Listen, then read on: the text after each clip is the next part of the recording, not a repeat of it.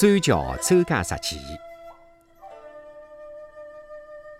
专桥镇向阳村东和唐湾乡接壤的地方，有得一块三十亩左右的土地，名字叫周家石前。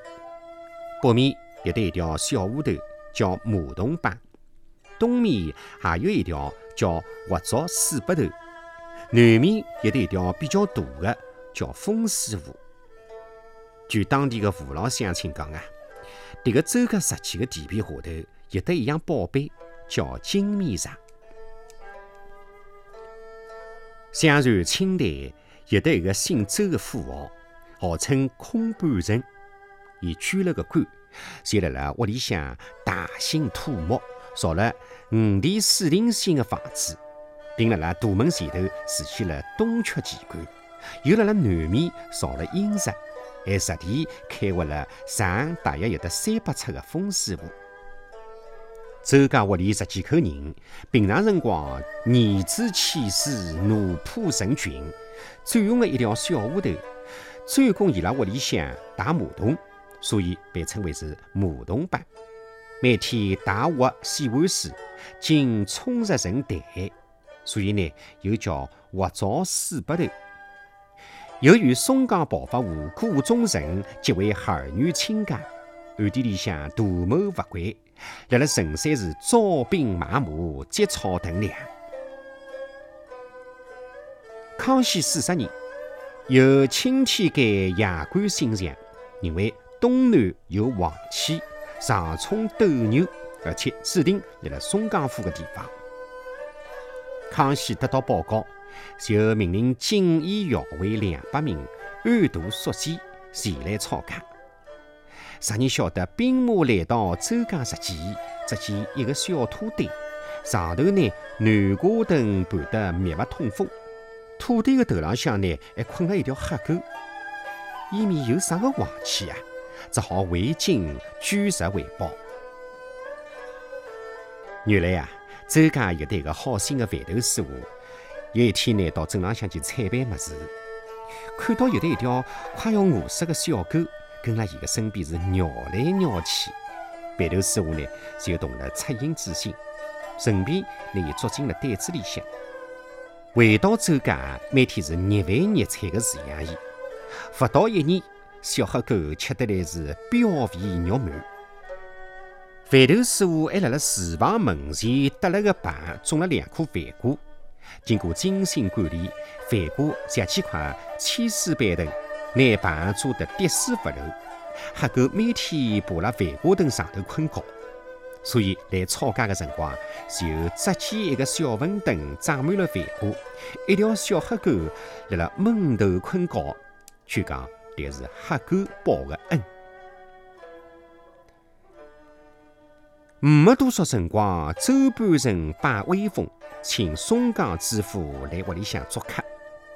为了迎接四品外堂官，辣辣屋里向进行了大扫除，以示恭敬。见厨房门前的饭锅灯被吩咐连根拔脱，并指着黑狗讲：“我你堂堂富豪，放任迭条狗困辣上头，迭个叫恶狗当头坐，无灾必有祸。”讲完嘛。就拿这个黑狗乱棒打死，迭能一来呀，便闯下了灭门之灾。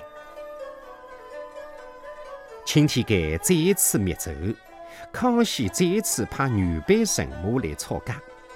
迭个一夜，范头师傅看到被乱棒打死的黑狗，来托梦讲：先抄上海周半城，后抄松江顾中城，快跟我走，保得住性命。伊辣辣朦朦胧胧当中睁眼一看，见四面已经被火围困，伊连忙抢了衣裳，跟着黑狗就逃。周家连奴仆一百多口，只有伊逃出来了。不孝之时，大兵杀进门来，周半城的老娘随身带了一根金面杖，跳进活捉水北头自尽了。之后嘛。奇观石被拆脱了，马桶浜也改造五堂，活灶水北头成两天。辣辣深耕的辰光啊，辣辣迭个纵橫三十亩的土地下头，翻出好几块墙脚，说明周家设计的传说并非完全虚构。那么讲到搿搭，迭个里向头有得一个疑点，有人讲江南勿出钱黑狗了。江南勿出钱黑狗，迭个是为啥？据讲啊，迭个搭朱元璋有关。辣辣朱元璋刚刚做上明朝皇帝的辰光，一天夜里向，军师刘伯温观察天象，发现江南上空红光冲天，伊立即进宫拜见了朱元璋，讲：“皇上，我年建造宫殿的辰光，搬迁了宝珠大师的坟墓，尽管拨伊修建了灵国寺，但是伊还是怀恨在心。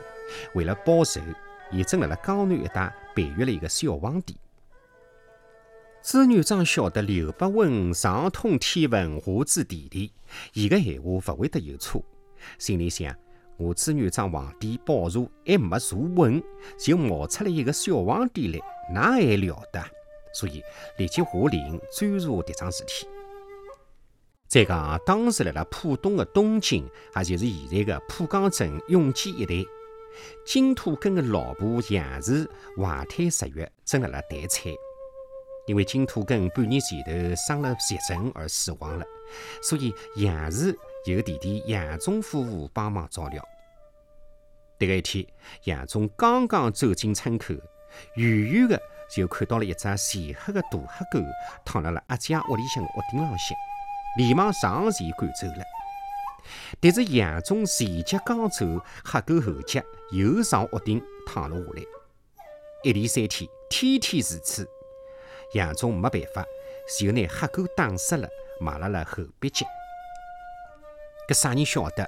一转眼啊，埋狗的地方长出了一棵饭瓜藤。勿到三天，瓜藤就拿整个屋顶覆盖了。杨忠夫妇担心迭个茅草棚压勿起，就拿饭瓜藤连根拔起拖走了。正辣辣迭个辰光，墙角浪向来了一个老和尚，伊念叨讲。